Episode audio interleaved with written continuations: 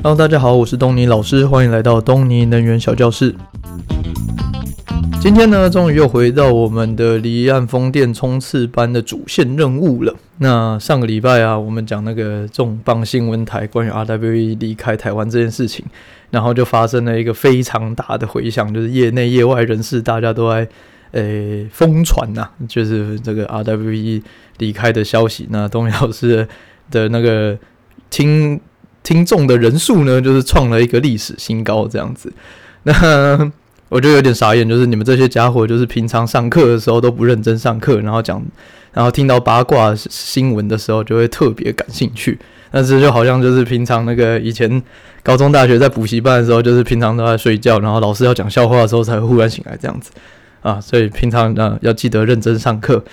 那在这些到处流传的这些新闻里面啊，就是。呃，就有一些友商们，或是有一些呃，我也不确定，可能是那个乡民们吧，就是他们有一些蛮广大的回响。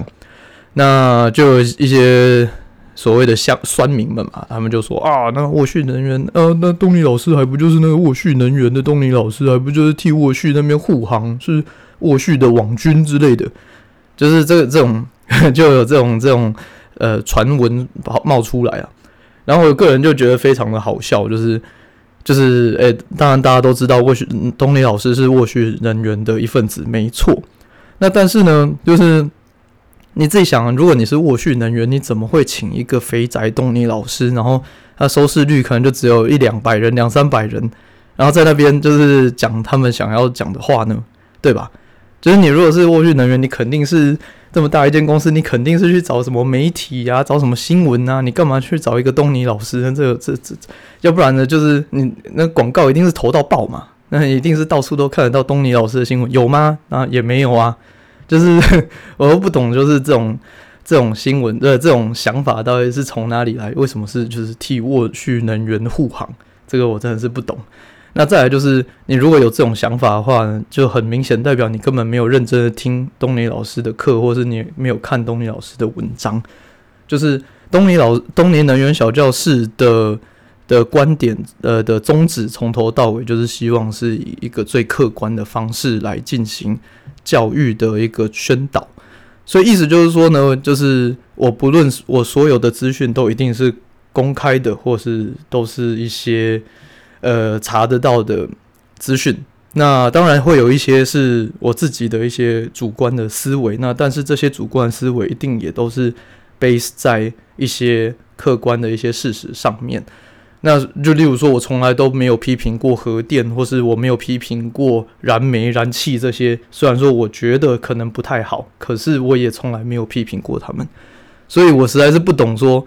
我到底哪里有讲到，就是诶。替沃旭能源讲话这件事情啊，我是我是个人是不太懂。那如果你们有发现我有这种诶、偏颇的话呢，也麻烦跟我讲，因为我个人认为，我个人是非常在意这件事情，就是我希望我东尼能源小教室它还是维持着一个客观的一个态度、中立的一个角度啦。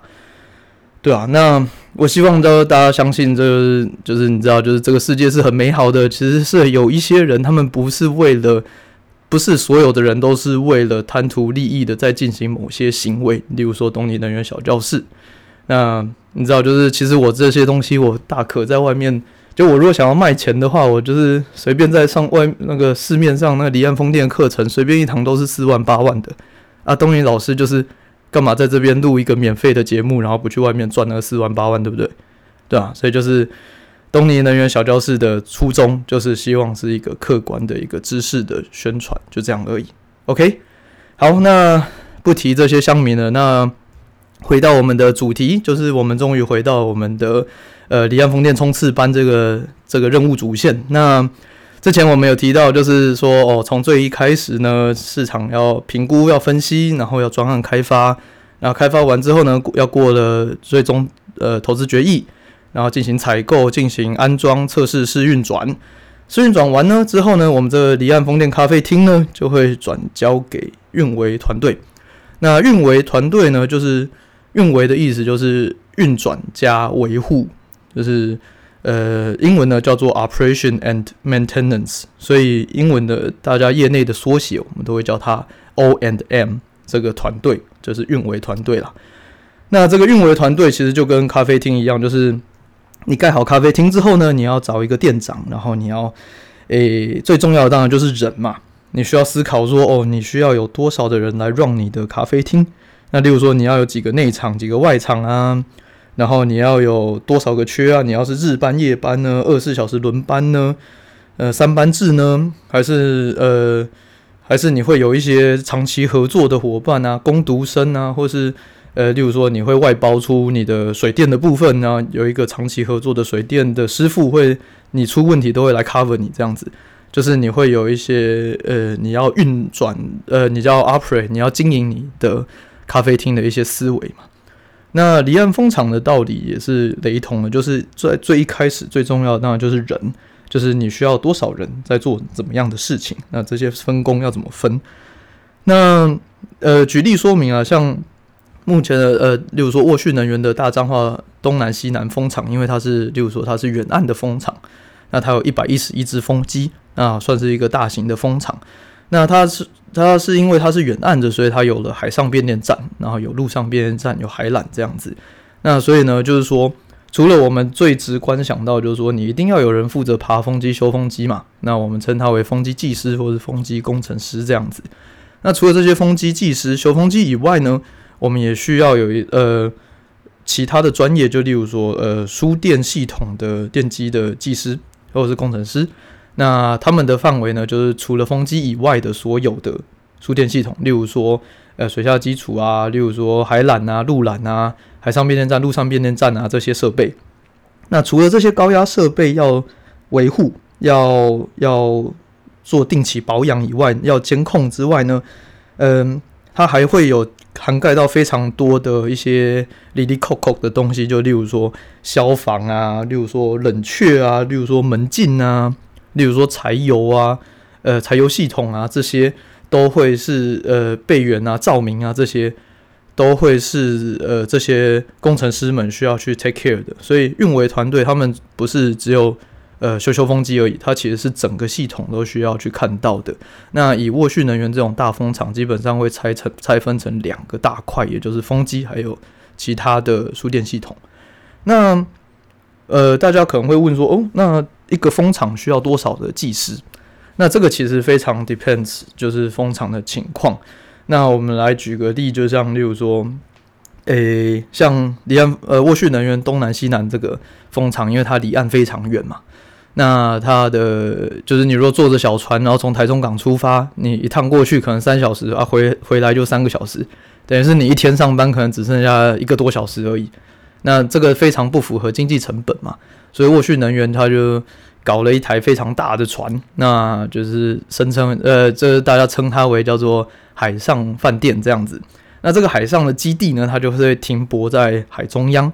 然后呢，风机的技师们呢，他们就会平常就是住在这个海上的旅馆里面，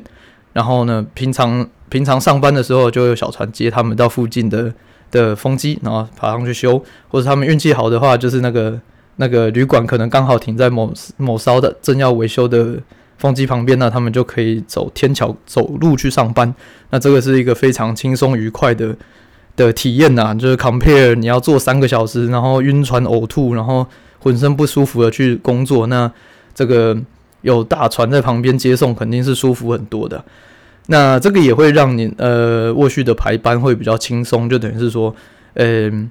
它会是变成一个呃排班制、轮班制的，就是可能是 A 组、B 组的人啊，A 组上班就是十四天，那他们就是上船，然后平常呢坐小船去风机，然后晚上就回回那个海上饭店去休息休休息，然后隔天再去上班。那过十四天之后呢，两周之后就会有小船把他们载载回港口，然后休假。那另外一群 B 组的人就会从小船然后再上船这样子。所以呢，如果我们用呃，咖啡厅的思维来思考这件事情，那其实就有好比说你在呃你在玉山山顶开了一间咖啡厅听，然后呢，因为你要每天去上班，爬山上去，然后然后爬三个小时的山，然后工作两个小时，然后就要再下山，这样非常的花时间嘛，所以你就会在诶可能排云山庄订一个床位。然后你的员工呢，就会有 A 组的人，他们就会住在排云山庄上面，然后，然后呃，平常上班就爬上山，然后下班就回到排云这样子。那差别呢？差别就是在于说，诶，排云山庄可能是没水没电，是一个非常没有网络的一个非常养生的地方啊。那海上那个海上旅馆、海上基地，它其实是非常有趣的地方，它有好吃好玩，然后好住好睡，那它的床铺啊什么之类都很高级。那它有有健身房，有游乐室，然后它只差没有游泳池，然后要不然它跟就是那个游轮可能是差不多等级的这样子。对，所以它肯定是比排云好很多啊。那基本上呢，其实大部分的风场是不会有这样的设置，因为这个是就是因为养船太贵了，所以基本上很少会有这样子的设置。那除非是够大的风场或是够远的风场，才会有这样子的大船的一个设置。那这个船的部分呢，我们也会在。未来的几章，那再来认真的介绍这些船的一些特性，还有它的它的性质，这样子。OK，那除了船要呃，除了人以外呢，还有怎么？除了那些修风机的技师，然后还有运维保养，就是电力系统的那些技师以外呢，还有什么样的人会是在运维团队里面呢？那其中呢，还有一种人叫做就是调度人员，那他们是。他们调度的东西非常的多啊，就是他们有海那个海事调度的，就是像我刚刚讲，你可能同时会有一艘大船加三艘小船加五艘借借护船之类的，那就是它可能会是一个非常呃混乱的情况，所以需要有海事人员在负责调度船只。那他们都要调度船只，要知道说哪艘船上有多少的人在做什么样的工作，预计几点出发，预计几点回来。那他们也需要非常的有经验跟有弹性的。做调控，因为有可能风况就是这样。就是有一次东尼老师出海，就是原本说哦三点回 返航，然后就到一点的时候忽然紧急说，诶，那个海浪变变糟了，那风况变差了，就是一点力赶快撤人。那撤人就撤人，那你就是提早回家嘛。那可是也不是这样，因为就是海风机跟离岸变电站上面都不能住人。理论上啊，就是紧急状况当然是没有办法，是是可以的。但是呢，其实理论上它是不能住人的。那它既然是不能住人的话，就等于是说，如果遇到我刚刚讲那种风况变差的天气变不好的时候呢，就是那些船就要想，那些调度人员就要想尽办法到处绕，然后去把这些呃还在外海的人全部都想办法收集起来，然后赶快运回运回岸上这样子。那这个就是调度人员还是调度员他们的一些。很需要灵活运用一些呃方式，呃，就是他们需要非常的有弹性啊，就等于是说，他可能要赶快去 A 去接 B，然后再回到 C，然后来载人之类的，或是躲回大船上之类的，这些是呃非常有挑战性的，但是又蛮有趣的一个工作。那除了调度船以外呢，也需要调度人，那就例如说某一个工作，他可能需要三个人，或者他可能需要五个人，那。呃，他的工作的呃顺位，就是这个工作的的急迫性，然后再调度说多少的人要去哪一支风机待多久之类的，这些通通都是需要呃透过那个调度中心来调度的。那再来呢，就是除了人跟船以外呢，还有备品的部分，也就是说，例如说消耗品啊，例如说润滑油啊，那例如说你要维修，你需要有设备嘛。那假设说你那个风机。跑出来一个警讯说：“诶，那个 A 第一只一号风机，它的那个航空警示灯坏掉了。那诶，急迫性中等，然后呢，呃，或是低。然后呢，如果有人刚好明天在附近的话，有人就可以上上去帮忙修嘛。那这时候这个讯号就会回到那个调度中心，那调度中心呢就会传到那个呃仓储中心去。那仓储中心的人就会 OK，明天要准备一颗灯。”然后就把它放到那个船上，然后呢，还要修灯，要相关要用的设备们、一些工具们，给吸陶那些全部都会放到船上，让那个风机技师呢明天一早到船 到船上的时候跳上船，然后就可以开船出去了。就是这是一系列的很细致的一个分工的工作啊。那耗材啊，呃，备品啊，耗材啊，例如说什么润滑油啊，或者是像我刚刚讲的灯那些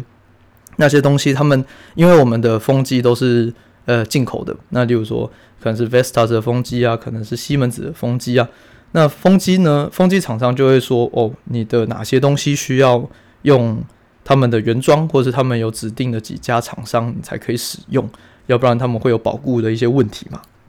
那你如果要用这些东西的话呢，你当然就是要，就是你的仓储的部分，你也要准备，你要进货啊，你要什么时候就开始申请啊？你要确保说你的备料还是足够的，那你要管控你的进出口这样子。那除此之外呢，当然也有可能会有一些大型的呃装备需要维修。那例如说，假设叶片坏掉哦，那这就很大条，因为叶片不可能就是你坏掉叶片的话呢，你当然有可能说我多存放三呃三支叶片放在台湾，那可是存放的成本很高嘛。就是叶片那么长，你要放在哪里？然后你放在那边有可能会坏掉之类的，所以就是要考虑说你有没有这个经济效益去先存放一些叶片在这里。那假设你没有存放的话呢？那叶片坏掉，它就要重新制造。那重新制造，你要确保说你的供应商他现在这个产线是空的，或是有有地方你可以赶快塞一个急件的，要不然的话，你可能就是半年后你可能才排得到。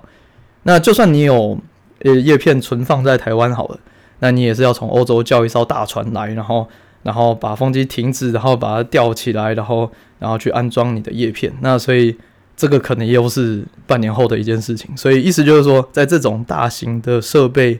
故障的情况，叶片啊、发电机啊这种大型设备出出问题的情况呢，通常呢它就会是一个另案处理的方式，它就不会是透过原本的运维团队去处理，因为这是还是。它会是一个非常复杂的一个 activity 啊，但但是其实理论上，理论上风机离岸风机它是非常的稳定的，就是它呃理论上一年可能只会停三四次保养的时间，就这样而已。它其实基本上它是一直一直在运转的。那你可能说，你可能 argue 说，哦没有啊，陆上风机整天都在坏啊，整天都在停着啊，那是陆上风机。那为什么会有这样的差别？以前有讲过，那。我在这边再重讲一次，就是因为陆上风机啊，它可以很容易的去做维修，就是它哪里坏了，它车子开过去，明天就可以修了。那海海上风机不一样，就是你哪里坏了，你可能要调船啊，你搞不好运气不好，你这整个礼拜你都不能出海，那这样怎么办？所以就是海上风机在一开始的设计规划，还有采购安装的规格，都是用一个顶规甚至超规。就是根本不需要，可是我还是用一个最最顶最顶顶配啦，去把它盖到好，确保说它是永远不会出问题的这样子。诶、欸，不是永远，三十五年内都不会出问题。那其实基本上我们风场是二十年的呃售电合约，可是我们会盖一个 over quality 的的一个风场，让它确保说它是绝对绝对绝对安全稳定没问题的。那陆域风机呢就不一样了，它可能需要找一个呃经济的平衡点，也就是它是没那么贵，那并且它坏掉有几率高，可是我去维修也是呃相对容易的，所以那这样子的话，它它就比较容易出现一些停机的状况。那 anyway 回到离岸风电好了，就是除了我们刚刚讲的呃。就是技技师去维修的技师，然后调度人员，然后仓储以外呢，还需要有控制中心，也就是控制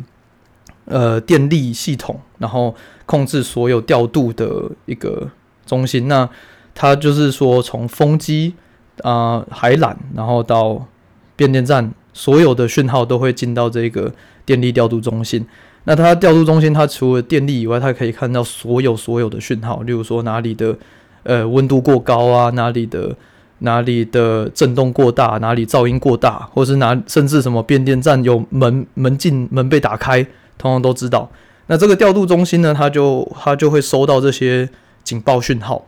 那警报讯号进进来之后，它会分门别类，就是例如说，它会首先它会有一个一个紧急程度，就是这件事情可能会造成风场整个停摆。那这种东西，或者会有危。呃，危害到人员安全，那这种一定是自动反应，它它就不会等到人员去去调控。那但是有可能会是一些，例如说台电的指令，那可能就是在在几分钟内或者几小时内做完调控之类的。那最常见的最常见的就是就是例如说一些风机的一些小的一些问题。那例如说哦，有可能遇到什么？诶，风机侦测温度过高，那有可能就是哦，那风机的它可能就会跳一系列的那个警报讯号，就是像说哦，可能是因为那个冷气坏掉了。那这时候呢，就是调度人员他就他就要去判断说这件事情是呃危害多严重，就是它可能会造成后面一整排的风场全部都停吗？还是呢，就是它可以降载就好了？还是它是它没关系，它可以继续运转？那明天的人去修就好。